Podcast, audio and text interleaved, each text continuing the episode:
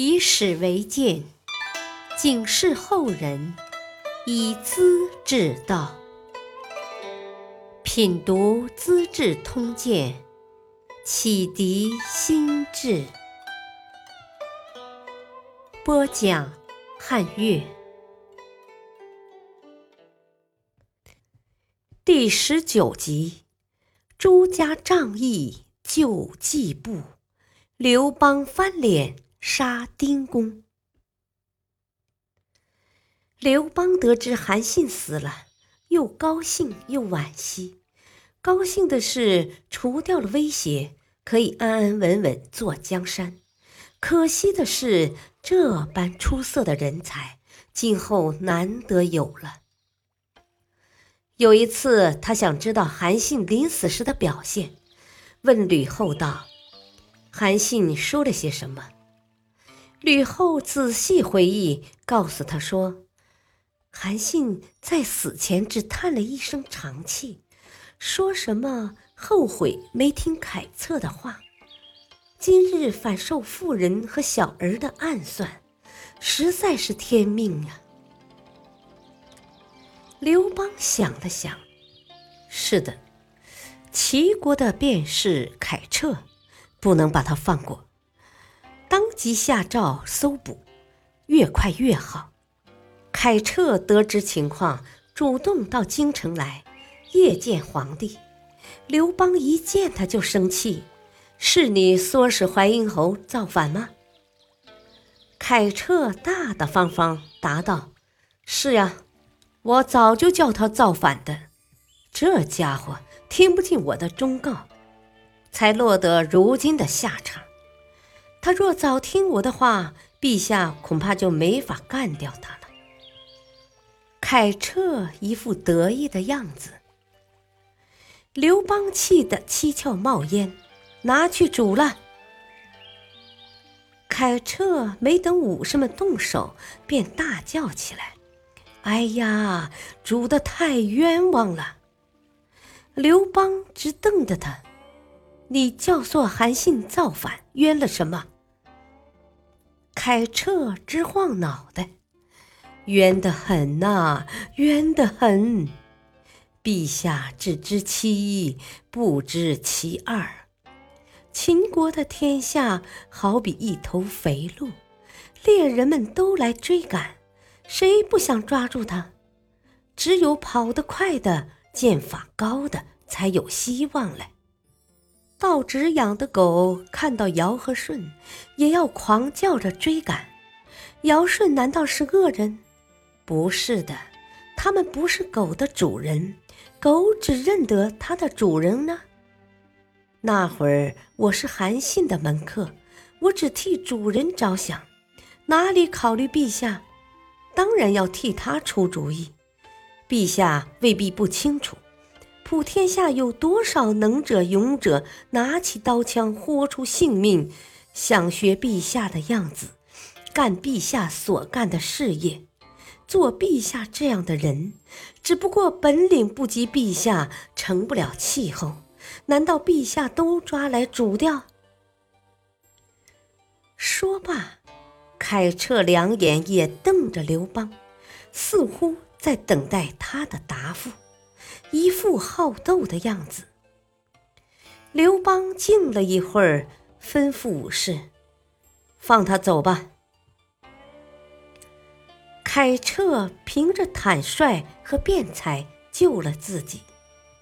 刘邦接着又悬赏千金黄金捉拿季布，声称隐瞒不报的要诛戮三族。原来季布是项羽最忠诚的将军，曾多次跟刘邦交手，每次都穷追不舍，还咬牙切齿，骂骂咧咧，好像有什么深仇大恨似的。楚国灭亡后，季布逃走了，没有下落。刘邦对他耿耿于怀，非抓来报仇不可。季布四处流浪，做佣工，当酒保，混饭吃。后来通缉布告张贴出来，他藏不住，便把头发剃光，化妆成奴隶，卖身给鲁国人朱家。朱家是有名的大侠士，心中有数，把这个奴隶悄悄送到山中的田庄里做工，然后赶到京城求见滕公夏侯婴，坦率地向他诉说，季布就在我家里，他有什么罪啊，值得悬赏捉拿，到处通缉。不错，他曾侮辱过汉王，这是为自家的主人卖力呀，做人臣的本分嘛。难道说凡是跟着项羽干过的都得杀，杀得尽吗？皇帝刚做天下，竟然为了私怨追捕一个人，心眼不是太小了吗？季布极有才干，追急了他不投奔北方胡人，也会逃往南方越人那去的。将这么勇敢的壮士送给敌国，后果又将如何？